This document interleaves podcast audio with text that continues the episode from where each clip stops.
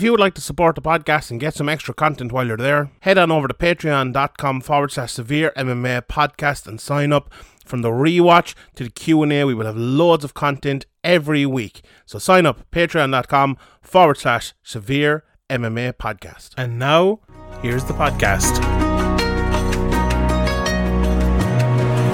Graham McDonald is an idiot. Sean Sheehan of SevereMMA.com. He even has the audacity to call himself the quote unquote pod god.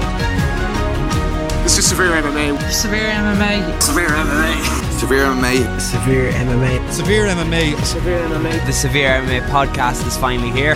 Welcome to the Severe MMA podcast. Here's your host, Sean Sheehan.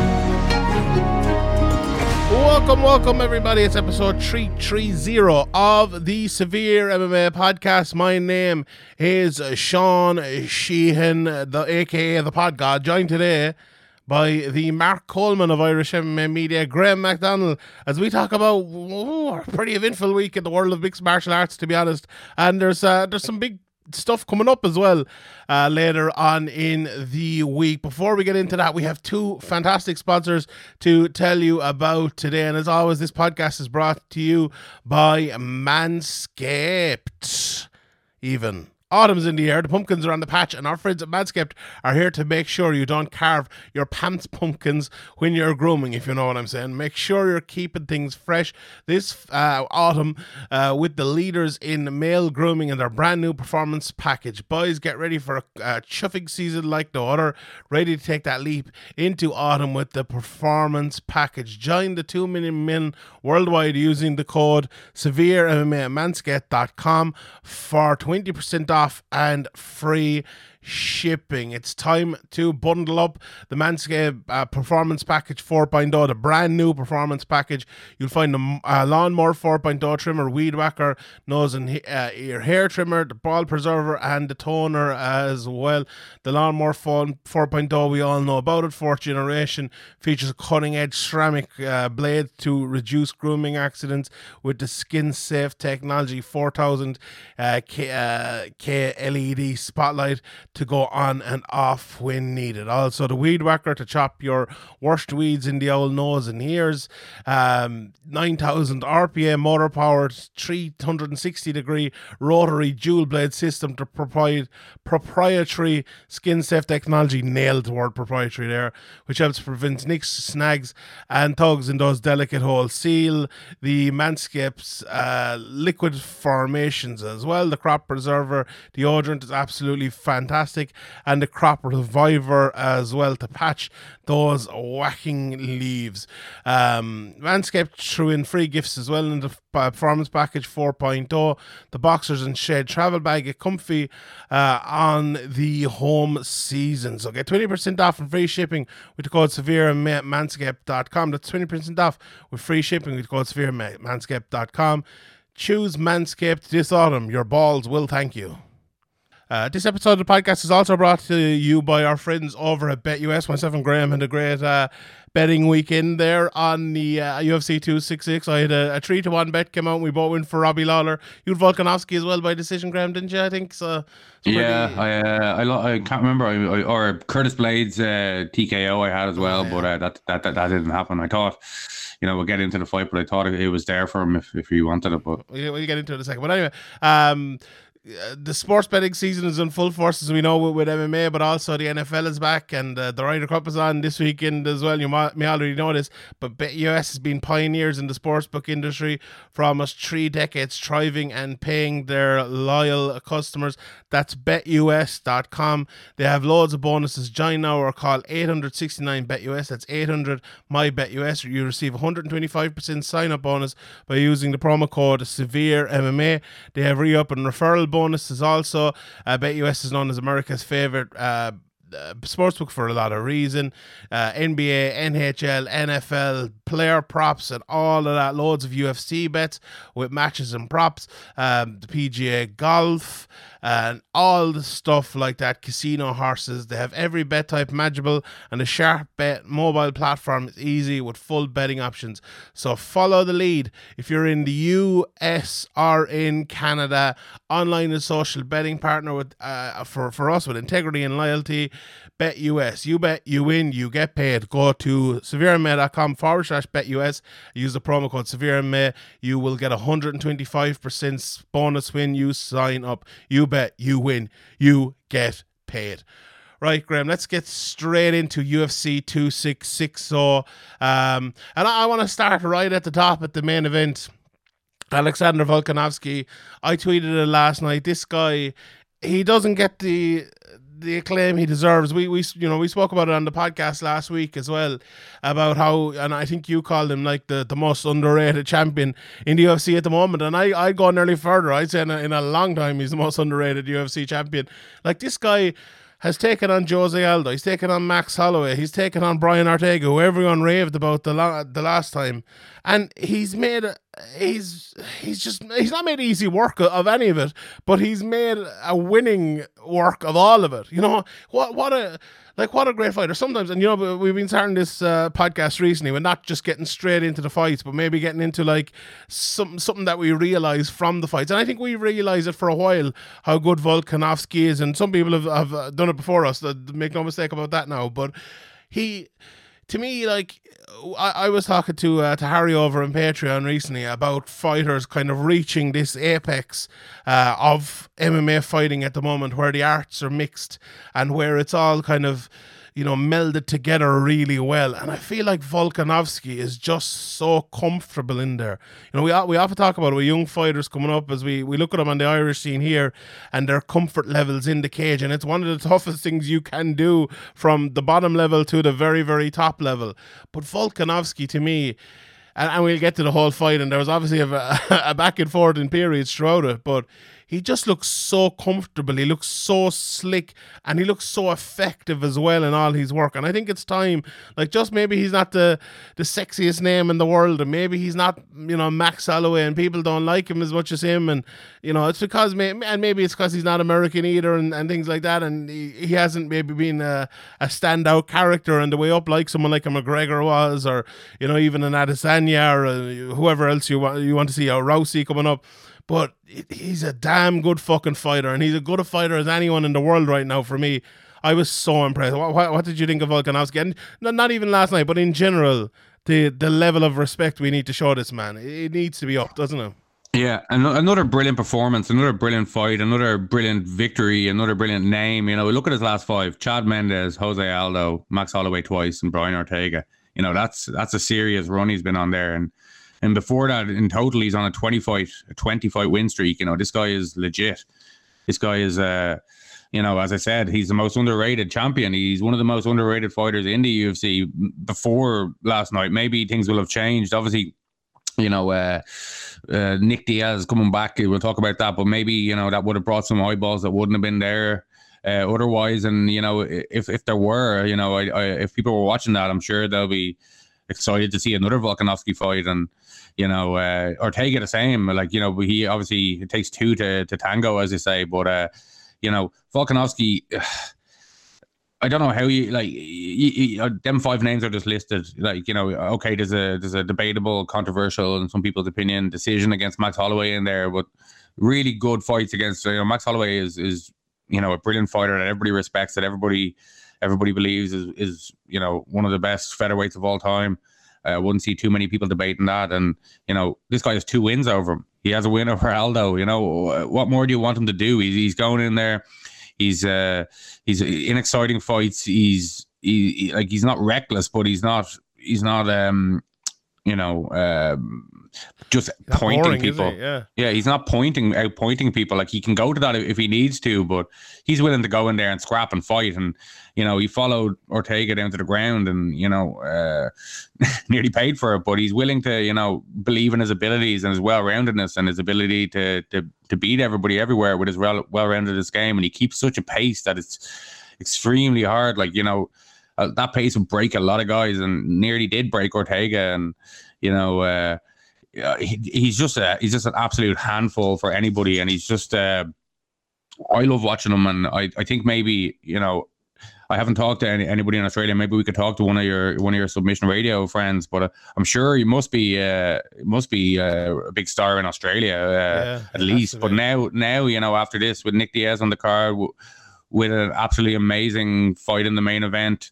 You know, maybe maybe this is the time that he finally does get that respect he deserves. And I thought his post fight interview was good as well. You know, uh, he kind of maybe came out of his shell a little bit more than we've seen him before. Yeah, but I, I even though I do think he has a good character, like every time I hear him speak and stuff, he's funny and you know he he speaks uh, he speaks well. But you know we saw look look at a guy like Bisping, like, and I feel like the Australian, Irish, UK I think he put a bit of a bit of a bit of extra. is similar. Sorry, I thought he put a bit of extra effort into promoting the fight. You know, he, He kind of said. "Oh, well, just promoting the fight," but all that stuff was like, "Oh, I didn't know about your your failed drug test and all that's that, all that stuff." That's that adds to the fight. Like you need to make things happen, make people interesting, a little bit of a storyline. You know, That's straight from the Graham Uh, uh, McDonald playbook, there, isn't it? Like, it's, but like you know, these things like. I, I think you know these things should never be overlooked. Like if you've Mhm. popped for fucking something like steroids or some along those lines, I think you know that's a huge stain that sh- that should follow you. Yeah, it is. It's true, and like for, especially for guys like that, he's come out before and and said it like uh you know. I, I think he's one of these guys that comes out and says a lifetime ban and stuff. So absolutely, but uh, to to me, one you made a great point there about you know uh, about the way he fought last night in kind of an exciting manner and wasn't afraid to try shots. It's a funny thing because maybe it's uh, maybe it's a discussion for a longer podcast, but also. I, I you notice, and we've talked about it for years. Fighters, when they get to the championship level and they kind of maybe feel five rounds, you have to kind of adjust your style and fight differently. And also, when you fight guys like a Max Holloway, right, who you know is going to be a tough five round fight, very unlikely you finish him. Say someone like a like Woodley when he fought Wonderboy, very tough. You know it's going to be fight. You might look, you might finish Wonderboy, okay, but you, it's going to be a tough five round fight, more likely. You fight him again, it's going to be the same, the same situation. And I feel like we we spoke about Woodley after that, and it was like he couldn't stop fighting Wonderboy, you know, for the rest of his career. But it's not just Woodley. I think other fighters they they fight.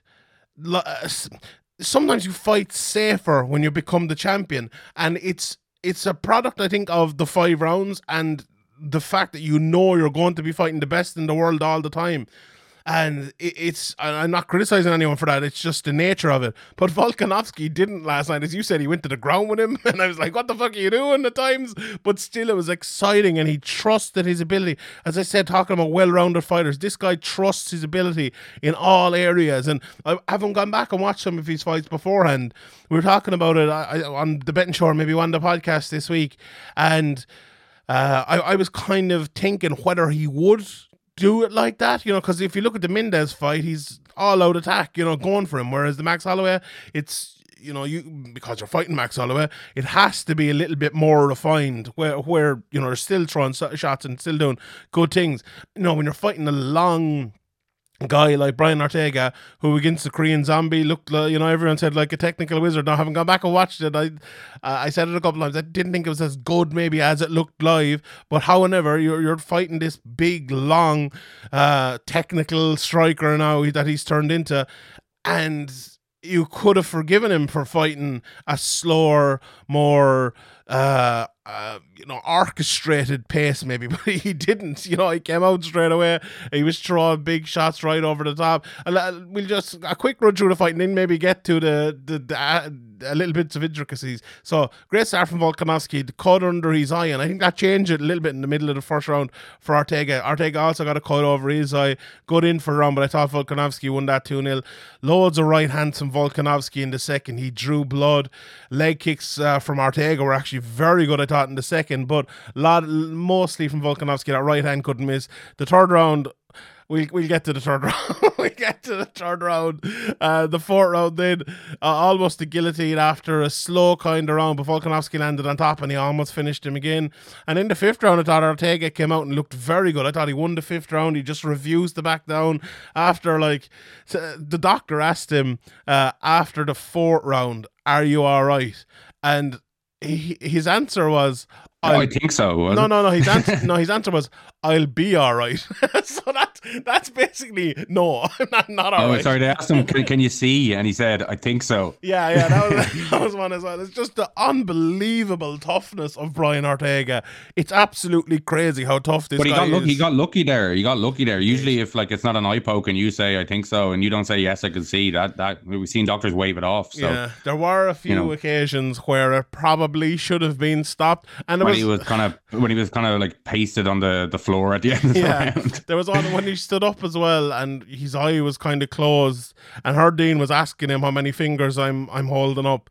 Um, that's one of those points as someone watching MMA when you're kind of we- we've had discussions over the last while and we've had a couple on Patreon as well about like you know the, the the rawness of MMA and how tough it is on these fighters where like you're half thinking right I don't want this guy to go on because I don't want him to take any more damage but you're also like this is a fun fucking fight and I want to see this continue it's one of those like the the, the heart and the head don't kind of follow each other in that situation I think Yeah. and He kind of, you know, in this in this situation, he kind of, you know, he's so good at jiu-jitsu that he always has a chance. Yeah. you know what I mean. But some fights where it's just, you know, maybe Valentina Shevchenko will come on to to her fight where it's just, you know, it's it's No going chance. one way and that's the way it's going. So you might as well just call it a day. But with Ortega, he'd shown that even after taking a bit of a serious beating, that he still uh, possessed very dangerous finishing ability. Like so, I think yeah, like in that situation, there's more kind of scope to let it go. Yeah, I, I I would tend to agree, but after that fourth round, we I know we have a question about it. Maybe we'll get to it here, but on, on the Q and A, maybe some someone said should the corner have thrown in after the fourth round, and like. It, uh, my first thought, whenever someone asks that question, is exactly what you said there. Does he have a chance to win? And like, he still did have a chance to win. I think, but it look it looked like he he just wasn't there after the fourth round. But he, you know, he was, and he, and he kept going. But look, we have to talk about this this third round because I, I went back and I watched it, and so the first, I think, two and a half minutes, maybe two forty five, were Volkanovski, you know, landing his shots, just winning the round like he did the second, and I think winning it maybe more clearly than he had even, and doing doing some very good stuff, closing the eye of Ortega, hitting him with some great shots. That fucking left hook was just money all night, and in the right hand coming behind it as well. You know, it was funny. We watched Usyk and, and Joshua. I thought it was very similar, and I kind of mused about that beforehand as well. At the spaces, it it, it paid off. But anyway, but then. Ortega hit him with a big shot. I think it was was it a right hand, but anyway, he dropped him with a shot. And it was one of those ones where it's not necessarily you get hit really hard and dropped. It's one like you're kind of maybe he wasn't expecting a little bit and he was kind of put on his arse and like normally you probably pop back up but Ortega cute enough was fucking straight on him went straight down into the mounted guillotine and I was just I was sitting there and I was like "Yeah, well this is over Yeah, absolutely like, beautiful transition into Yeah. the, the mounted guillotine. It was just like uh, picture perfect, and you looked for all the world like, oh shit, this is this is over. But you know, in fairness to Volkanovski, he toughed it out, and you know, he immediately, you know, you know, defended, and he, showed like a level of toughness and technique in, in that moment. And I think Ortega and you know most of the people watching thought that was that was over. Do you know what it reminded me of? It reminded me of, uh, do you remember Joseph Benavidez versus Tim Elliott, where Tim Elliott was so got caught in the guillotine that he couldn't even tap and he had to like tap with his feet. And Volkanovski was like moving his feet and just trying to get any bit.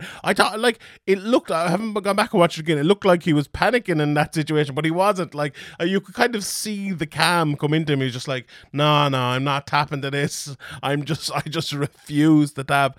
And then, uh, you know, he got out of it. But the the weird, the most fucked up thing then was he got on top. He landed some good shots, and uh, And he stayed in the in danger. he stayed in danger, and Felder called it. Felder was like, "Watch the triangle," and straight away he got him in the triangle.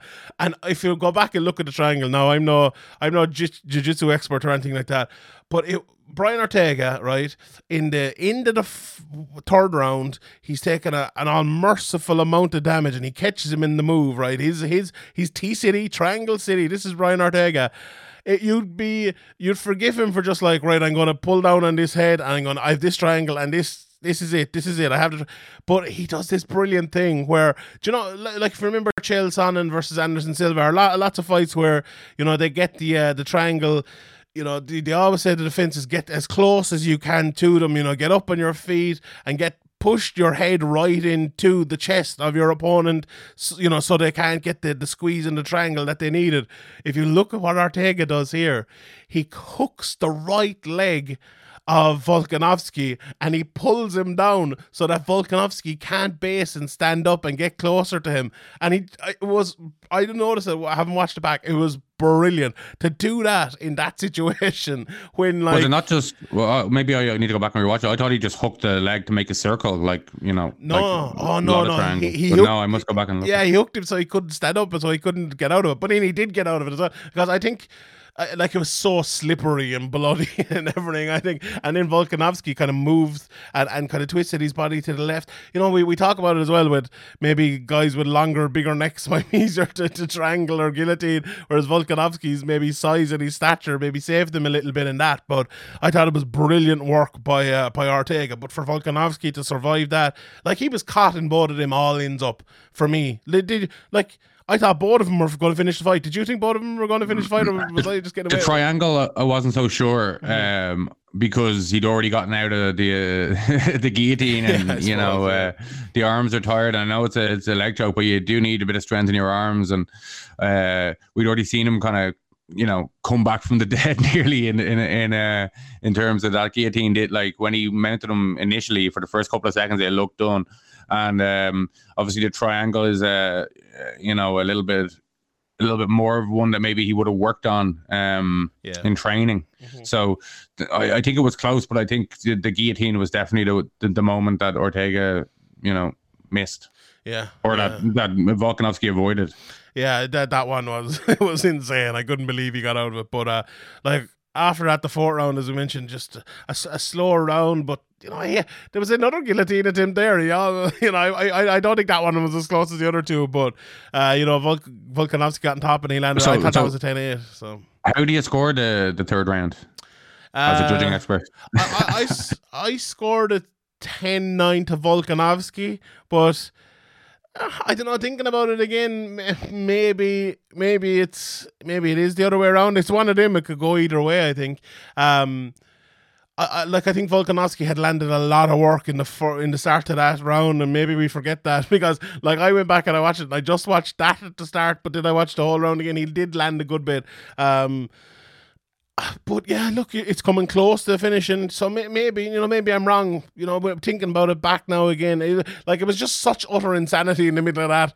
Uh, the judges weren't thinking that way, but I was, and I'm sure everyone watching that that And how close was, was Volkanovski to a finish at the end of the round as well? Like, yeah, oh, you know, yeah, that's what I mean as well. Yeah, that, that's that's the part. He he was very close to the finish at the end of that round. So, and like he landed a lot of shots between the guillotine and the triangle too. So, yeah, it was. I, I do think it was a Volkanovski round when you put all of that together. But you know, Brian Ortega came close to finishing that fight twice in that round. So, you know, I, I could go either way, but but yeah, I think it was Volkanovski. And look, there was no uh, there, there was no doubts about the result in the end. I think you could have given uh, Ortega a couple of rounds in there, but Volkanovski uh, he definitely won the fight, and what a fantastic fight. And uh, look, I, Uh, also I don't want to even talk about what's next. I just want to leave it at that because that fight was so great. You know, we, we have Holloway versus Rodriguez confirmed now coming up at the end of the month, and maybe that'll be it. But we, we will leave it at that because I just want to leave that fight the way it is because it was such a fantastic fight and I enjoyed it so much. And Volkanovski doesn't deserve to have anyone else mention his name apart from Brian Ortega today. I think it's he is he is the best featherweight in the UFC anyway. I I won't disrespect AJ McKee because I think he's fantastic as well, and Pitbull is fantastic. But you know what a what a featherweight division in the world we have at the moment. Just some just some fantastic fighters, and it's a joy to watch uh, these guys work. And last night it was it was beautiful stuff. Absolutely couldn't have enjoyed it uh, more than I did. Um, the the co-main event then was maybe the, the exact opposite to, to what we to what we saw. Uh, was Valentina Shevchenko. Uh, just look, look I, I think with, with Volkanovski, he won the fight and dominated the fight for long periods, but all the time Ortega showed he had a way to win. there and was, was making there was it tough. jeopardy the whole time. Yeah. The whole time, from second one almost, there was none in the Valentina Shevchenko Lauren Murphy fight. And you know what, as well, I think Valentina. Sometimes, if you fight someone like a Lauren Murphy, with all due respect to Lauren Murphy, I think she's a very good fighter. I have a lot of respect for Lauren Murphy, but Valentina Shevchenko is on a complete other level to, to Lauren Murphy. Sometimes when you are Valentina Shevchenko and you're coming into that fight, you could be forgiven for you know taking a little bit easy or for you know not um not fighting uh the right fight against someone like a shift uh, like a Murphy but I thought Valentina showed her a lot of respect in the first round she was picking her shot she wasn't giving her a chance to clinch uh, she wasn't giving her a chance to use her strength at all, and she, you know she reddened her eyes. She got the takedown late. Look, I thought she dominated the whole round. I would have given that a 10-8 because she had all three Ds for me.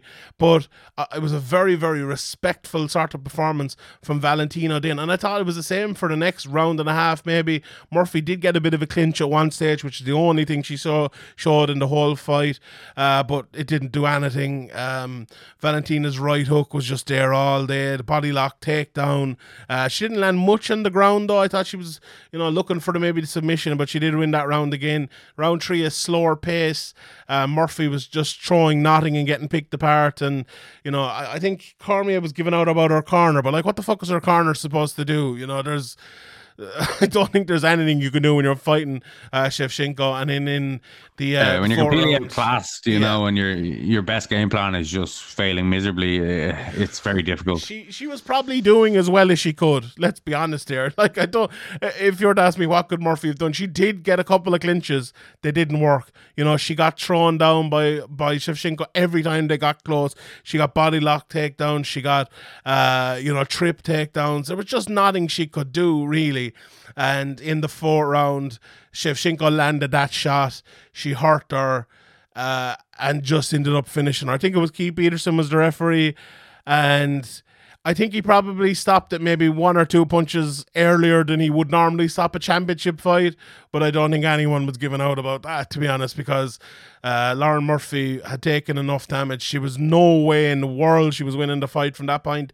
And another dominant, great display from Valentina Shevchenko. She's just, she's such a great fighter. It's weird to look at Valentina Shevchenko and think she's not the greatest female fighter of all time. She's that good. You know, we have Amanda Nunes there as well, but you could argue, and I think most people probably would argue, that Valentina Shevchenko is technically better. Now, it, it, MMA is not all about technique, so I'm not saying she's the better fighter. I think, uh, I definitely think Amanda Nunes is, considering she's beaten her twice as well, and it's been two close fights, and I want to see him fight again. But what a fighter Shevchenko is. She's just brilliant, isn't she? Yeah, it's, it, that's what that's nearly four years ago at this stage. Yeah. five years ago. Thought was funny You know, they, they were mentioning that on the broadcast, and I was like, "Oh, it, it is." And she was, she didn't have that many fights at the time, so I like that's a different fight now as well, isn't it? Yeah, her record is what 20, 22 and three now. So yeah, like you know, uh, Amanda Nunes is looking for kind of big fights, and uh, uh, as a hardcore fan or as somebody inside the bubble, that would be a fight I'd absolutely love to see again. There's not many kind of trilogy fights that I'd love to see again, where where the same kind of the same victor has has come Yeah. in both. But as you said, they were close decisions. I think the, the second one was a split decision even, and she's definitely improved since then. She's kind of showed her well roundedness more than more than she had there, and a lot can change in you know four or five years. So uh, yeah, uh, I'd like to see that fight happen uh, sooner rather than later. Yeah, and the thing about it is, there's there's really no next contender at 125. There probably is someone, but I, I can't really think of anyone straight off the bat anyway. Um, and look, Pena is fighting Amanda Nunes. Uh, maybe, and, and it's I I think is it at the end of the year maybe, but uh, like hopefully she's like let's do it, Shevchenko. You know, hopefully it's one of those ones. Let's get it on again because I think they kind of need each other a little bit. You know, with Cyborg gone, um, and you know Kayla Harrison's not here yet. These two women are the best. You know, they are the best in the world, and they need each other. They need to fight each other. And the the, the fucked up thing as well for Shevchenko is you know, we've seen lots of super fights in the UFC over the last few years, and the 115 pound division is such a back and forth of champion and champ, different champion and different champion that she can't almost get the super fight against someone. You know, she had the Jacek fight, obviously. That was she wasn't the champion at the time, but she had you know the champion coming up. But they- they're just such a round, you know, roundabout there. It's it is all the 125 pounder she's fighting, and uh, you know maybe Andrade wins a couple of fights and she gets back up there, but she got destroyed the last time as well. So it's it's tough to know really what to do with Shevchenko apart from. Uh, Well, apart you know, like you have the you have the storyline of Amanda Nunes being the first double double champion, Mm. uh, and then you have if Valentina can take the belt, then she's she's the double champion, and Amanda Nunes isn't anymore. And you know, uh, how many casual people actually know that they fought twice before, even even if that is an an off putting factor. Like I think this fight makes you know makes the most sense I by agree. by a long shot. Yeah, uh, I wonder would would either of them think about like like, like let's say if um. uh, was- I wonder would either of them go for a three-way champion, if you know what I mean. Like, could could uh, Manny Nunes get down to 125 pounds? I don't know. Like, if, Oh, I don't know. Maybe over a you know couple of years, but Mm-hmm. I don't know. I wonder if Shevchenko, like, if Shevchenko won the 135 pound title, like, the logical next step is to call her out for a 145 pound title and be the three way champion, which would be, which would be crazy. Like, it would be cra- like Amanda Nunes when she, you know this this is a fight. This is a fight that would be very dangerous for Amanda Nunes. You know, if, if, yeah. if she'd have to be fully in shape, she wouldn't be any of this kind of like you know. um, just way better than everybody, so I can turn up kind of half in shape and just Yeah. beat them. You know, um, I wouldn't be surprised. uh, You know, if that if Shevchenko won that fight. Obviously, like Amanda Nunes is kind of widely regarded, and I regard her as the best female fighter in the world. But this is a tough fight. You know, is there anybody else the UFC can put either of these girls in against who aren't going to be like a plus one thousand hundred like uh, underdog? You know what I mean? So, Kayla Harrison's the only one. No one in the UFC, I don't think. Yeah, not at the but moment. you, do you want to? Re- yeah, and there's, uh, if you, you get Kayla Harrison into the UFC, I don't want don't know if you want to rush her straight in. I know we've talked about this before, and it's a, maybe a point for another day. But like Valentina uh, Shevchenko versus Amanda Nunes will be a, a huge fight for obviously the the hardcore fans, and I think you know if you put that on a on a, a big card, a big pay per view with maybe another title fight, that could end up being you know one of the best pay per views of the year Yeah. and and could bring a lot of uh, a lot of like attention to to you know women's MMA. Obviously, women's MMA is fully accepted uh, by the kind of MMA community, but I'm sure you know uh, with other women's sports as well. You know, some people are kind of like nah, but you know, It's it's weird. though. It's- on it. like w- w- this is the thing we've kind of talked about before maybe a little bit but like women's sports is really being pushed really hard over the last while and you know it's great to see I'm, I'm not criticizing but it is it, it doesn't have to be an MMA and it's a great like MMA is sometimes in a lot of ways a very fucking backward sport you know living in living in the 90s wearing fucking tap out t-shirts and all but it's it's it's amazing actually it's great that women's MMA has been accepted so wholly by everyone it's fantastic. It's actually like it, it'd make you proud to be an MMA fan, and that's uh that's not always a thing we do. But it's like I no one was giving out about Shevchenko being over or Nick Diaz here. Remember when it started uh, in the UFC, people were giving out about Ronda Rousey being over the Dan Henderson Shogun fight and everything like that. That's just not a thing anymore, and it's it's great. And I thought that's also a, a discussion for another day. But yeah, I would I would uh, I would agree with that. And as well, one, one point here just before we move on. Joseph Benavidez retired last week, and I always make the point that they should have made Benavidez versus Mighty Mouse 3. They should have made it, and they waited too fucking long. Don't wait too long for this. We saw with Tyson Fury and Anthony Joshua. You wait too long, and these fights go away, you know. And okay, you're you're looking now, and there's oh, there's no challengers for Shinko, there's no challengers for Nunes. MMA is a weird game. and when, did you see it yesterday when Shevchenko went over on her ankle, she stood on Lauren Murphy's like, I was like, well, that's it. You're one fucking st- stamp on someone away from a broken ankle and a year out the cage and losing your title. It, it really is. It could be that. And that's, uh, God fucking touch wood, God willing, that doesn't happen to anyone. You know, Nunes, Shevchenko, fucking anyone in the UFC. I don't want that to happen to anyone, but it could. You know, it happened. Look, look what, look at Jake Ellenberger back in the day. He got his fucking foot stuck in the cage and he ended up losing. It can happen. Um, and uh, they need to get these fights done, and uh, hopefully we, we'll be able to see that again. It's time. It's it's just time now at this stage. But uh, another great performance from Valentina Shevchenko. Fantastic. Uh, right, let's talk about uh, Yeah, Nick speaking Diaz. of anything could happen, you could get banned for, for five years for a bit of bit of weed. I got off of that. I got off of that. I, I thought Nick Diaz looked fantastic, to be honest. I, I was expecting him. In, in the first minute and a half, I thought he looked Well- absolutely fucking all over the place. But Yeah, he, he got him, he got into the rhythm of things. Then. Yeah, he d- it is true. It was one of those ones where he looked terrible at the start, then he looked great after like three minutes. Then in the second round, he looked good as well. But then he got really tired towards like the end of the second round, and you're thinking like, "Oh shit, can can he keep this going?" And uh, no was the answer to that one. But like, I want to see Nick fight again after this. I I, I genuinely think um, coming into this fight, Nick Diaz just needed to kind of show something, and he needed to win something. He didn't need to win the fight necessarily, but he needed like like Nate against Leon Edwards. He won. Nate Diaz won about fucking a minute and a half of that fight, and. You, you'd nearly forget Leon Edwards won the fight, you know, because Nate won that. And now Nick won more than that. I thought Nick was you know, the the better fighter almost in most of this fight. And I, you know, I picked Robbie Lawler. I fucking bet on Robbie Lawler, so I'm not, you know, a Nick Diaz fucking nut hugger or anything here like this. But I thought, and I know some people think we're saying he didn't look good. A couple of things. Nick came into this and he didn't look in shape at all, which I would think was an injury because it has to be. Because if you look at the pictures of him from two months ago, he looked in fantastic shape. And then when he went down, he held his knee, but then he didn't really mention anything about his knee afterwards. And that made me think it's like, well, did he have a knee injury coming into it? And he was kind of going to say it, but then he didn't say it because he kept going, like, no excuses. But I was kind of half expecting to lose like this. I don't know. But overall, I, and that, that was a bit of a, a Nick Diaz rant there by me because I went all over the place. But for, for, the, for the fight that's in it, uh, I, I love this fight. I thought it was really fun. Just two lads going out there. Robbie Lawler came straight across the cage and just went at Nick Diaz. And Nick was like unrelenting. He just refused to give up. And then we saw the Nick Diaz of old just shot, shot, shot, shot, shot, shot, shot, non stop punching Eight, ten punch combos. Yeah. non-stop and i i I, I wasn't expecting it. I was ex- honestly, I was expecting him to take a few shots and go over. Honestly, and that that may be stupid of me, but when you're someone six years out of the cage, uh, you know it's hard to not expect that. And look, in the end, maybe that six years out of the cage did tell.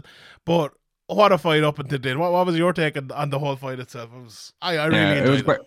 It was great to see Nick back, and in, the first minute and a half, I was thinking, "Oh God, this this this could be bad." Uh, but then he he kind of got his timing, and he, his punches didn't look super fast. They never they never have, but I think they look a little bit slower. But that's when you're carrying an extra, extra bit of weight, and you're you've been out of the cage for so long. It's understandable.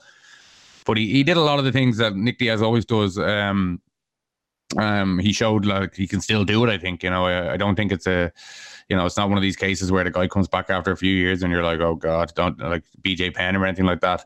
Uh, I think you know with an actual good camp at at his, you know, not carrying extra weight, uh, not a little, not like he looked a bit fat. Like let's be honest, like so. Uh, you know, obviously his cardio is gonna is is gonna uh, or he's gonna pay for that with his cardio. So um yeah I, another thing i was thinking during this fight is you know since the criteria has changed like although he's landing like kind of four of eight punches in a combo he's landing at like 60% or something like what's the immediate impact of that how is that scoring compared to like one big shot from from robbie Yeah. it's it's it's a tough one Yeah, like ten of those shots are not worth as much as one big Robbie Lawler shot. Yeah, hundred percent. It is. I was thinking the same thing, but I, I think.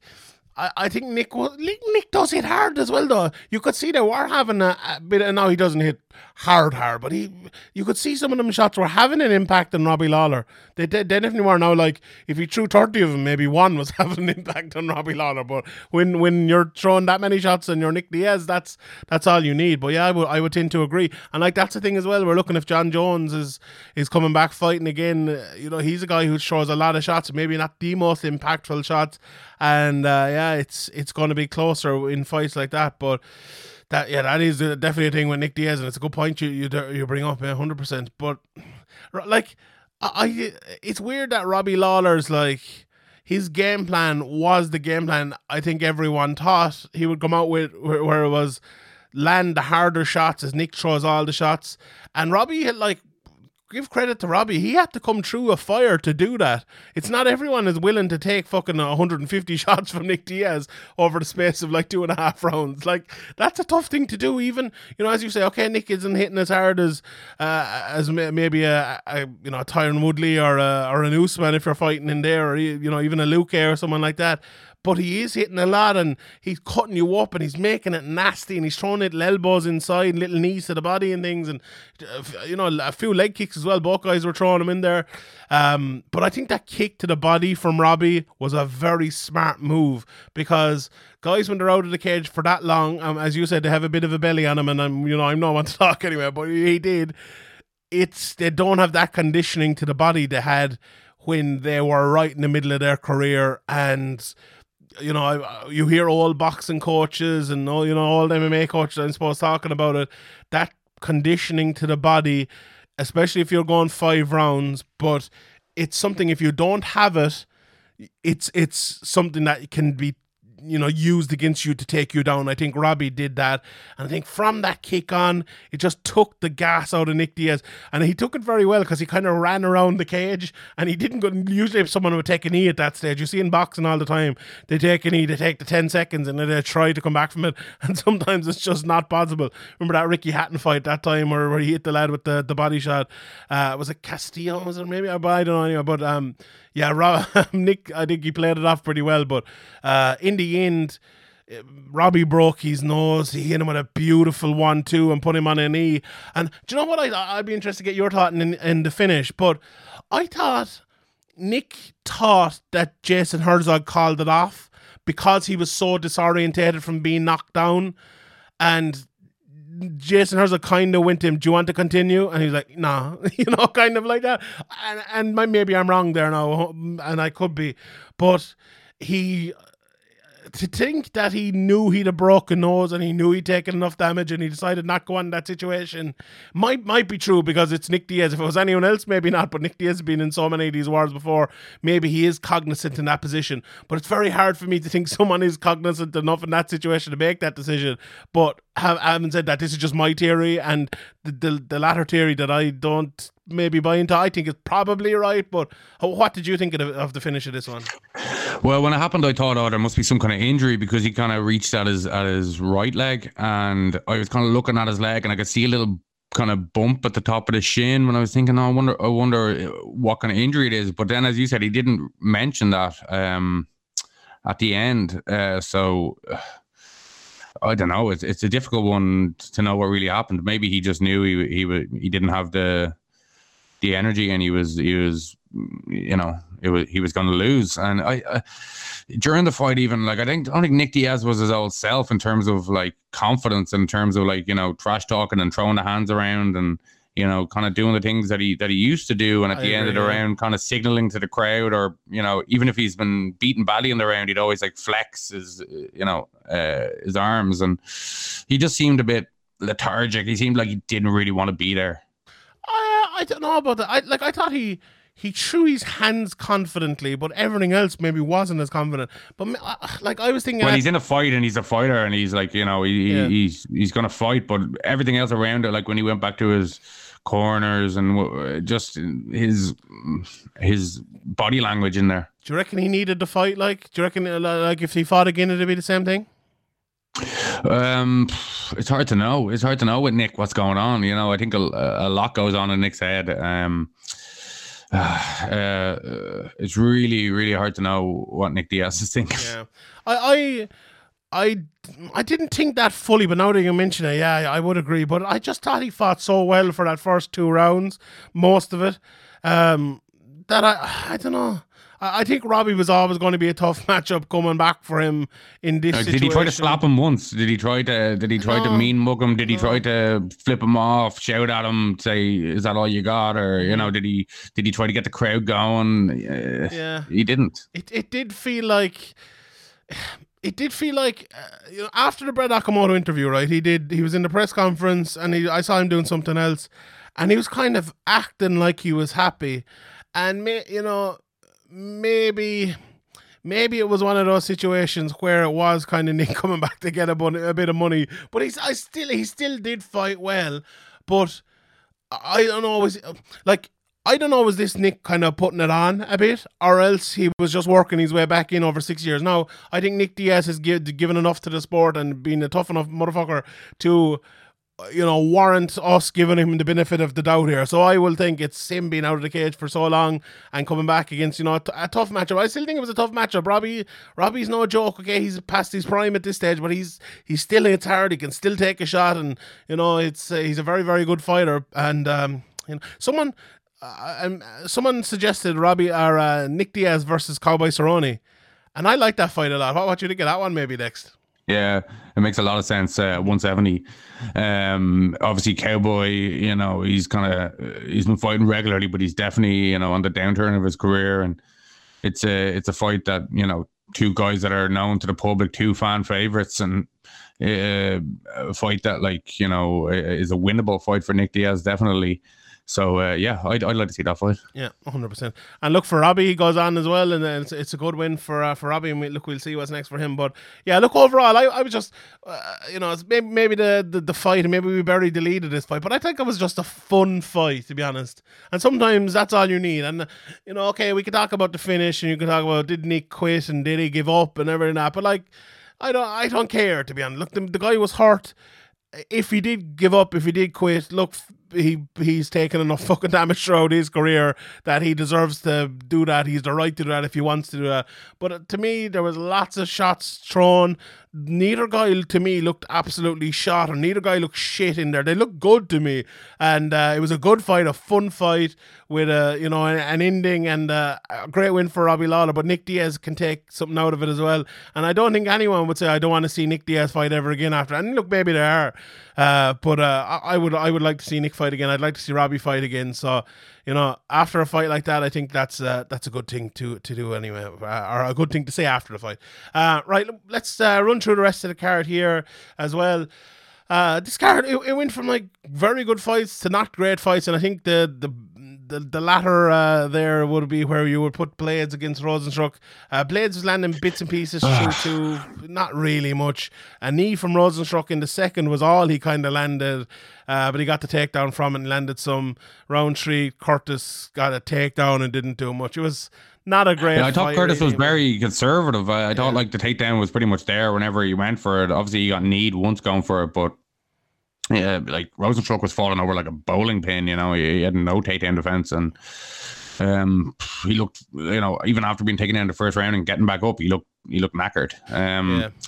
yeah, so I thought Blaydes probably should have got the finish there. Um, he kind of said that once the eye kind of uh, closed, he couldn't really see properly, so he just played it safe, which is probably you know understandable and smart. You know, Rozenstruik's obviously a, a dangerous guy, and he's been hit with a knee on the way in for a takedown, so he's being extra cautious. But you know, uh, in terms of putting yourself in the title picture, it's not really that great of a Yeah, performance like, that will catapult you there. Looking at this, it was the number four and number six ranked heavyweight in the world. I was thinking, like, oh Jesus, that's not a great sign for the heavyweight division. But earlier in the card, we had Chris Daukaus, who looked fantastic. I thought he'd up the level. He looked really, really good and got the win over Shami, who's a tough out. You know, Sh- uh, Shamil Abdurakhimov is a good fighter, a solid fighter, and maybe people don't realize it, uh, you know, because he's a, a few losses in the UFC. But that's a good win for Chris Daukaus and him and Aspinall coming together. I know myself and Spencer talked about it in the state of the UFC uh, a couple of weeks back, that, or, or maybe even the one before it. But these guys are, are the coming guys, and that heavyweight division is a weird one because at the very top it's very good,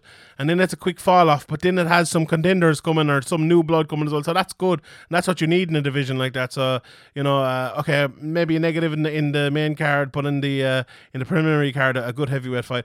Finishing out the main card though was Jessica Andrade, or starting it off even against Calvillo, and this was one of those fights. You know, sometimes you're listening to the commentary on fights, and uh, the commentator says. Uh, this person needs to get their opponent's respect. They need to land a shot. I feel like this was one of those fights where Calvillo needed that and she didn't get it. You know, it went four minutes, 54 seconds. And for one second, I didn't think she got the respect of Jessica Andrade. And I'm, look, Yeah, she, it's it's very hard to get under Yeah. respect to stop her kind of bulldozing forward, Yeah. and I don't think Carvalho Carvalho uh, uh, possesses the, Carvalho, the power to to to kind of stunt that pressure. Yeah, and it was just it was just easy for Andrade because I just like she couldn't stunt the pressure and just kept going and going and going and going and going until eventually um Calvillo could go no more and she just she's so much venom on her shots. It was it was I thought it was a good stoppage as well and I was very near the end of the round, but um Yeah, she she, Oh, had no, she just kind of bent over and stood against the cage and, and just basically had given up. I I would love Andrade to immediately get a quick turnaround. It doesn't really matter who it is. You know, I'm sure there's someone out there picking him. Um, and maybe do the exact same after that again to get yourself back in the picture. Because she is someone who is a name, a former champion, who I wouldn't mind seeing fight Shevchenko again. I know Shevchenko destroyed her the first time, but she is the, you know, sh if Murphy builds her way back up, I think everyone's to, oh no, you know, kind of a job. But I think with Andrade, it is one you can talk up again, even though it went very badly last time. So you look, hopefully that happens. Um, I I will pop back to the Dashvili and Hooker fights, but on, on the undercard first, uh, Jonathan Pearce, Omar Morales ended in the rear naked choke submission. Semelsberger got a beautiful shot, an absolute a picture perfect uh, KO and a, and a coffin L came after it uh, as well. The the right hand when he as he was turning stances, I think they called it a jab, but as he was he threw it as you know the kind of the switch stance straight like shot rather than the, yeah nearly, rather know? than the jab exactly yeah that, that's exactly what it was but it was as he was uh, switching stances beautiful and then the coffin will come after he's a guy you definitely have to learn how to say his name anyway because he's a, a very good up and comer he's uh, the only the second fighter in UFC history to get two wins inside of 20 seconds. The other was Anthony Johnson um and he did it like eight years apart or something Semelsberger has got two in the space of six months, so that'll tell you how uh, how dangerous of a fighter he was. But yeah, he's definitely one to keep an eye on. Uh, Nick Maximov then got a good win over Cody Brundage. You know, it was kind of a tough back and forth fight. It was a closer fight maybe than people would reckon. Uh, round two was dominant for Maximov, but one, rounds one and three he didn't land a whole lot. Brundage was landing when he could, having some success. Closer, close fighting looked like that for periods, especially that third round. Um, after that, then uh, Jalen Turner, I thought he just broke Medic. He looked very, very good in there. Uh, hurt to the head. Uh, the commentators thought it was the body, but it was definitely the head first. But he did go to the body after that. And look, Medic, I think he was so hurt that he. It, was one of those situations. Just sometimes when guys get knocked down and they're like a jiu-jitsu black belt, and then they get fucking submitted straight away. To me, it was like one. And I'm not saying Medic is a black belt or anything here like this, but it was one of those situations where he was just so hurt there was no defending. And I thought the second he got that choke on, I was like, well, he's this is done because he wasn't even defending strikes or anything properly. He was just so hurt by uh, by uh, by uh, Turner, and Turner broke him. And he's another guy people need to be looking at because he's a very very good fighter, and I was very impressed with him. Um, Taila Santos in against Roxanne Modafferi, a good win for her as well. Um, she uh, she looked good. Roxy almost got the armbar early, but uh, Santos for most of the rest of the fight won the stand up, but also the wrestling. She uh, she looked good and on top there. Uh, hurt Roxy badly at one stage, but uh, she uh, she continued. I, this could be the last we see of Roxy, and she look she's had a very good career. Uh, but uh, you know, good win for Taila Santos and was on. I think she's eighteen to one or something like that now. Mentioned the Daukaus uh, Abdurakhimov fight, and then two fantastic fights. Dan Hooker against Nasrat Haqparast. You know, both guys had visa issues coming in. Haqparast' mother died only a couple of weeks ago, so a tough one. It was. Uh, I thought Haqparast won the first round. Hooker was going forward, but Haqparast was landing the better stu- stuff off the back foot. Even though you know, if you look at the numbers, Hooker was I think Hooker was had miles more shots, but didn't land anything of note. But in the second and third, that he land, landed a lot, and I thought he won the third at 10-8. As my friend Adelaide Byrd also gave it a 10-8, which was fantastic to see. Uh, but uh, Hooker won that one. Uh, uh, even enough there. And uh, what, what, first of all, what what do you think of that one? It was uh, for for a fight that kind of came together on like two days' notice, even though it was like probably a few months' notice because of everything that happened. It was a pretty good fight, wasn't it? And, and Hooker Hooker looked good here, and, and so did Haqparast. Yeah, I, I- think Hooker was always in control. Um, his wrestling looked kind of better than it's ever looked, and um, he he he was just more well rounded. I think. Um, I don't know. I think uh, I don't. I don't agree with the first round. In the first round, I think Hooker Hooker mixed it up well, and and you know uh, did the better work. It wasn't wasn't a blowout either way, but uh, I gave every round to, to Hooker. Yeah, it was a close first, but yeah, I, I just thought he landed a little bit cleaner. But yeah, it was it was definitely close. But yeah, it's good. Look, it's good to see Hooker keep on winning because he's an exciting fighter, and you need exciting fights. He called out Beneil Dariush. I wouldn't mind seeing it, uh, especially I think it's a winnable fight for Dariush, and I think he deserves, you know, to uh, to get towards a title shot. And if he wins that, I think he deserves one. So I wouldn't mind seeing that fight. But uh, then we had Mi- Merab Dashvili against Marlon Moraes. And did I call this fight exactly like it happened, or did I not, Graham? Uh, Like, I said Moraes should come out and he might knock him out early. He did, and then I said if he didn't, Dash Philly would take over and end up finishing him, and that's exactly what I did. My three to one bet on the Severe May betting show was a pretty good bet, pretty good call. But Yeah, what, yeah, what a fun very fight. good call in the end. Yeah, it looked like Moraes was, was about to take him out, and he kind of emptied his tank trying to do it, and he, it looked like he just needed one big shot to, to finish the job. But he he landed a couple of though. I think one was like an uppercut that looked like it would be a finisher, but Merab was just just you know clinging on and staying tough and just not giving up and just trying to stay away with, by any means necessary and.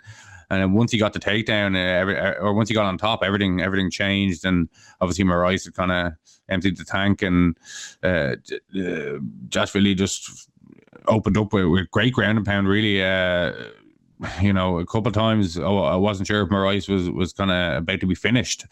Um, it was hard to see. His kind of his head was kind of pinned against the canvas, and he was eating shots, which is always uh, always not a good sign. No, But uh, you know, he, he he did, he did his best to hang in there, like, but he just in in the end, it was just the the ground and pound was too much. Yeah, there was a one stage at the start of the uh the second round where he kind of got knocked down, and I was like, "Oh shit, he's his head kind of went to the side." And I don't think the referee was on the right side to see it. Not criticizing the referee or anything, but it was, uh yeah, it was one of those ones where if the referee had um, seen it, I think it probably would have been stopped, and then it was just a prolonged beating after that. But that, that And if the ref had stopped it in the first round, you would there probably wouldn't have been too many complaints either. it was like two 10-8 rounds in one round in that first round. It was weird, and it, that's a tough round to score well. yeah, exactly. I was going to say, which round do you think was was more exciting, that round or the third round of the main event? Jeez. I, I just think the third round of the main event.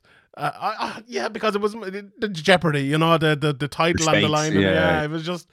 But it did, what a fucking round this was. It was great. Two rounds of the year contender, and, and this one absolutely. And uh, was it? I, oh, let me just look through here. What fight was it? I think it was the Daukaus fight where Abdurakhimov got knocked down badly, and then it made him take loads more shots.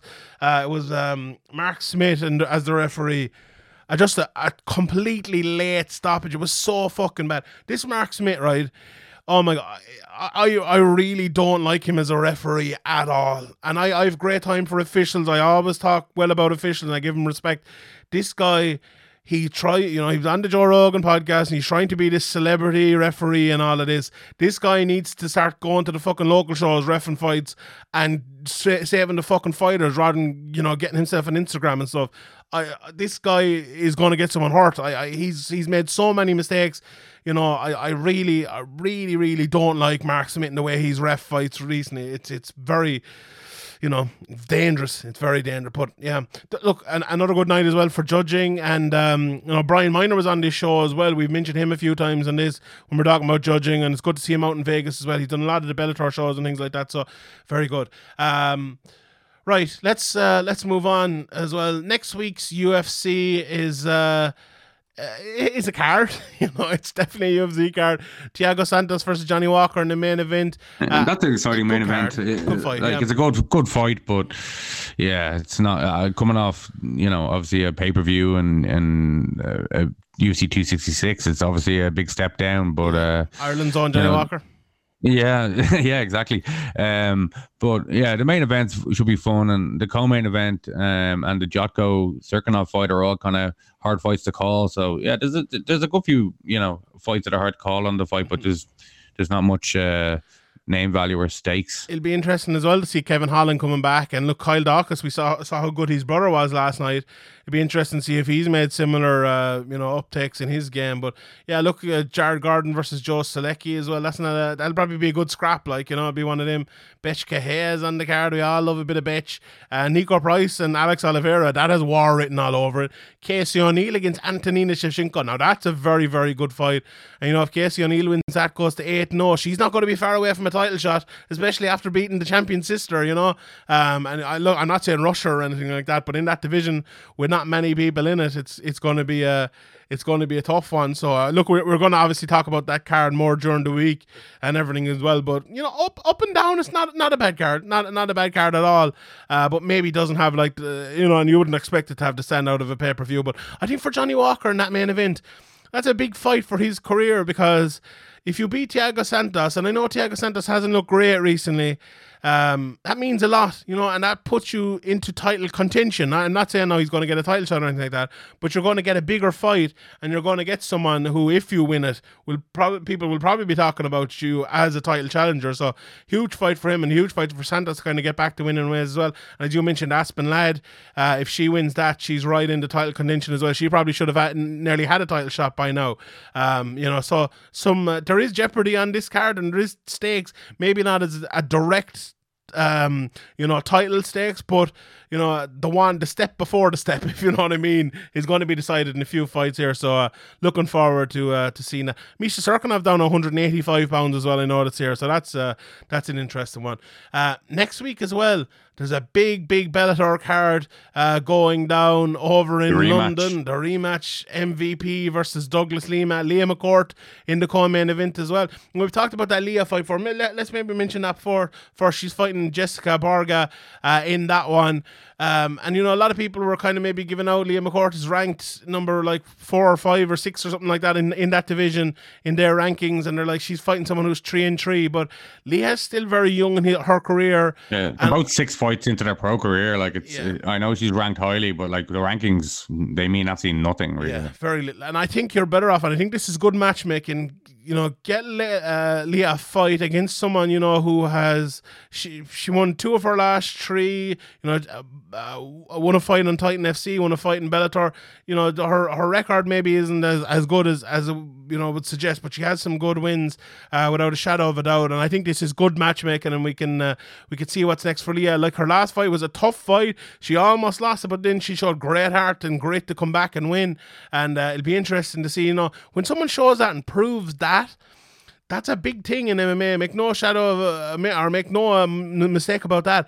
And if you can put your technical improvements with that kind of um, uh, the confidence you get from that, I think that that could be a big thing. So you know, not the deepest division in the world, Leah McCourt. I would love to get see her get four, five, six more fights here over the next year, eighteen months, and improve and improve and improve and improve. Because you know you're not too far away from from the likes of Cris Cyborg, and you don't you know you don't want that six fights into your career. Maybe if you're 10, 12 fights into your career and you you know you've won uh, all but one or two of them, then yes. But I think Leah has. Uh, uh, a long way to go, as anyone would at that stage of her career to get to that level. And I think Jessica Borga is, is a good next step for that. So I'm looking forward to uh, to seeing that. Before we, we, we get to the the main event as well, Robert Whiteford against An- Andrew Fisher. I know Jake thinks that's a, a great fight. Our uh, our old English expert there, uh, Yves Landu against Tim Wilde as well. A lot of good English fights uh, on this. Uh, Bahati against trainer Juras Jurasic, eleven and one against Lou Long, the veteran. You know from uh, And British, you mean, not, not English. Yeah, British. That indeed. Yeah. well, we won't get into that one. Kane Mousah on the card as well. There's there's loads of good fights in this. Charlie Leary uh, back after his win over um over Kiefer Crosbie. Uh, so yeah, there's there's lots of uh, Mike Ekundayo as well. Big Mike as as um as Jay calls him. Watch out for him. He's a very good fighter, and he's fighting a lad who's seven and zero as well. And Jack Grant against Nathan Jones, former Cage Warriors uh, welterweight challenger, lost to Ian Garry obviously in his last fight, is on this card as well. So, but in the main event, Mike, Michael Venom Page against Douglas Lima, like it's great to see MVP again. And I know he's only fought one human being in the world who is actually going to challenge him, and it's funny enough he's fighting the same one again uh, in Douglas Lima. Um, Douglas hasn't looked as good maybe in his last couple of fights, but he Uh, will and be taking the shots against 10, Page. 10 rounds of, of you know convincingly kind of you know losing uh, in a row uh, that can that can get to you. And MVP's a, a dangerous fighter. I think you know uh, it wasn't a fluke knockout but I think it was um, you know if they fought that fight 50 times that it's unlikely that that to happen again what happened the first time. So uh, if Michael Venom Page can can fight without can fight the way he usually fights with that freedom and that flowiness and the creativity and it's not in his head that he got knocked out here before then obviously it's going to be in his head a little bit but if it doesn't let it affect his his performance and he doesn't he doesn't um you know not throw his shots because of that then I think MVP is going to win this Inter- I- would probably just go with Lima, but I think it's going to be a fun fight. And, you know, for the state of that division, they'd probably be better off if MVP did win it. But, you know, it's it's going to be uh, it's going to be an interesting fight. And I, look, I think your points are right, and and and may, you know may, maybe now thinking about it more, Lima will be less likely to land that big shot now because of what has happened in the in the last two fights. But um, look, I'm looking forward to seeing it happen. Anytime MVP fights someone I know, uh, well, most of the time anyway. Uh, I'm I'm looking forward to it. It's great. League. so yeah, I'm looking I'm looking forward to this and, and see that how it goes. Um, we spoke about Irish MMA there a second ago. Um, big fight on Saturday. Mohammed Mokaev against Blaine O'Driscoll. Uh, I don't know if you caught it, Graham, or not, but it was yeah, yeah. a good fight. You know, Blaine O'Driscoll was doing pretty well. Mokaev was. It looked like the, it looked like the tide had turned. It looked like uh, Mokaev was getting tired, and uh, you know, obviously he ended up getting that takedown and getting getting the choke. But uh, I think maybe if if Blaine had been able to stuff that, uh, it would have been a different story. And if he had just kind of kept to his boxing a bit more, maybe uh, not thrown knees and, and kicks as much, and kind of give those um, windows of opportunity to his opponent. But you know, it was a very good fight, and it, uh, it looked like it. Had, obviously, it's uh, you kind of have to overcome that that initial um, onslaught, and I think Blaine did that, and then you know, I think he'd be disappointed with it, kind of how the fight ended. Yeah, I think as well, like you could hear the corner going, throw that left hook. And as he threw the left hook, it's one of those, or left hook to the body. And that's one of those shots that against a taller, bigger guy like that, you have to kind of step in to throw it. And Mokaev obviously heard it, you know, get, was able to get inside and get a hold of it. It was like, ah, shit, you know, it was like, it, it looked really bad. But it was, yeah, it, Blaine is such a good fighter. He just co- keeps coming up against very good fighters, uh, you know, Shorty Torres now and uh, and Mokaev. And that's what happens when you sign in places like Brave, you know. Um, if he was in a cage where it's 120, po- 25 pound division, I think he'd probably be a champion. He'd probably be on his way to the UFC. Um, but you know, it's it's a tough one. Mokaev is a very, very good fighter, and he's you know dangerous, and he ended up getting the finish in the end. But yeah, it was it was a good fight. I thought Mokaev just won the first round. I thought there was a little bit more snap on his shots, but Blaine landed plenty of shots. He was stuffing the takedowns well for for most of the time, and when he did get taken down, he was surviving, and he wasn't being overwhelmed. You know, he was staying very um he was staying very steady in there. And, you know, Blaine is someone who's probably trained with James Gallagher for a, a lot over the years, and James is a good preparation for someone like uh, Mokaev because his top game is so heavy and he's so good on the ground. Now, different style to Mokaev, don't get me wrong, but that kind of that that blistering, like you know, stuck to you like shit to a blanket. James Gallagher is very good at as well, so he's probably had very good preparations for a fight like this. Uh, but yeah, in the end, he, he ended up getting caught. And Mokaev moves on. You know, obviously we're an Irish MMA podcast, so we're concentrating a little bit on the Irish guy. But uh, make no mistake about it, Mokaev, one of the best prospects on planet Earth, and he moves on. What's he probably like eight or ten and zero now or something like that? Very, very, very good prospect, and um, I'm looking forward to seeing his next five or six fights, and maybe him getting to the UFC then because he's going to be a problem for a lot of guys, especially if his hands keep improving. If he can put the hands with the wrestling, and now he has the submissions as well, this guy could be a, a, a very, very tough guy to beat in, in a few years' time. So I'm looking forward uh, to seeing where he goes next. Um, and yeah, so uh, as well, the, the, so the UFC Hall of Fame was this year. Um, uh, Hall of Fames, I feel like are a thing we don't really understand here, but GSP went into it, and I think we can all understand that, and he deserves it. And we, we will talk obviously more about GSP, but uh, the the biggest story maybe to come from that was Jon Jones again was arrested. I, I like it's weird because American uh, Americans the, the legal system whatever they always have like this battery and like domestic whatever and i i don't know what that means to be honest and i think we might be better off holding off on this and waiting to see what the actual details i haven't heard anything yet but uh, leaving that to aside and we will talk about that again in the future how can Jon Jones keep getting in trouble over and over and over again? And no, you know, we, we, there's a few other guys like that as well. You know, one of them not too far away, away from us, I suppose. But uh, Jon Jones just he he he just can't help himself, can he? He's just one of those guys, isn't he? Yeah, it's, it's as you said, it's easy to assume the worst when it's when it's Jon Jones and he's had previous, but eh, maybe it is better to wait and wait and hear what happens. But it's just another another incident either way, and you know, uh, it's it's come to the point really where at the start it was big news and it was big talk, and Dana White would have to go on Sports Center and talk about it and blah blah blah blah blah. Now it's just like oh, another another one.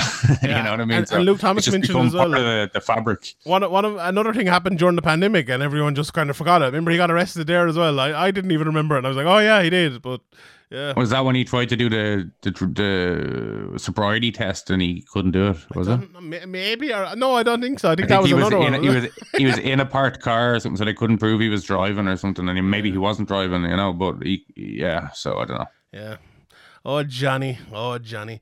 Anyway, um yeah, I think think that's it. We probably have uh, failed to, to cover something there, but we uh, look we've Patreon for that reason anyway. So if we have covered anything, if the Q and A on Tuesday, uh, hit us up. Uh, follow me at Sean Sheehan B at follow at Graham or sorry Graham at Severe May at Severe May Pod as well. The podcast Twitter, you know, we've a good few followers on that, but I feel like more people follow along with that as well. You'll get all the uh, the Patreon podcasts in there as well. And sign up patreon.com forward slash severe May podcast. I'm telling you, Patreon has changed in the last two weeks and it's become a different level. Graham, you have some fantastic interviews coming up over the next while. I don't know. Do you want to do you want to throw one out there for for anyone that's coming up? Do you want to do you want to tell people one that's coming up in the next couple of weeks? Go on, give us a name. Well, I'm just, I'm just gonna uh, obviously do a little. uh, Severe May's about to turn ten years old, so I thought it'd be a good time to kind of talk with some of the some of the guys that we've worked with over the years and whose careers we've kind of followed, uh, and uh, you know, kind of get a bit of a, a podcast series going there. So, uh, yeah, I think. Uh, I have a few in the bag or, or in the can already, and there's still a few more I'm waiting to do. So, uh, yeah, I think it's turning out pretty well. Yeah, it, it is. I've listened to a few of them. There's some very, very good stuff, and there's a new podcast coming up with me and Harry on on uh, uh, Wednesday as well. Uh, we have a chasing pack episode already in the books that has been recorded. That will be going up this week. The Q and A, as I mentioned on Thursday. There's so much stuff. Now is the time. Patreon.com forward slash Severe Med podcast. If you go to severemed.com forward slash points, literally cost the price of a pint a month. It'd be really, really helping us out. We had to wait a half an hour before this podcast because my fucking laptop wasn't working. So I need a new laptop. So if you want to help us out, sign up there. Patreon.com Online begging. uh, yeah, that's uh, that's what we need to do. Uh, right, we will leave it there. Thank you to everybody for listening. We really appreciate the support and the listens. If you could share this podcast, even if you don't want to sign up for Patreon, that'd be fantastic. Tag at Sean Sheehan BA, tag at Severe and May. We will retweet it, and uh, we will be your friends forever and love you very, very much. Subscribe as well, iTunes, leave a review, and all of that. Uh, we don't ask for it Yeah. too often. And if you and if you do if you do sign up for Patreon, you, you get to you know your question answered guaranteed every Yeah. week on the Every week. the Patreon. You get to request topics. Uh, there's there's loads of interaction on- our Patreon. So if you want to get more involved, that'd be that'd be great and would help us. And Mm-hmm. we think the content's worth it worth uh, you know without a shadow of less than the price of a pint. So without a shadow of a doubt. And I would I wouldn't ask someone for a fiver if I wasn't giving them a fiver's worth. I can assure you that. So, uh, right. Thanks everyone for listening. We'll see you all next time. Good. Actually, Graham, before we go, do you, do you have uh, an inspiration quote of the week? I don't have one. Throw one out at us there. Go on. oh god, uh, win or learn. We'll see you next Tuesday or Sunday, probably.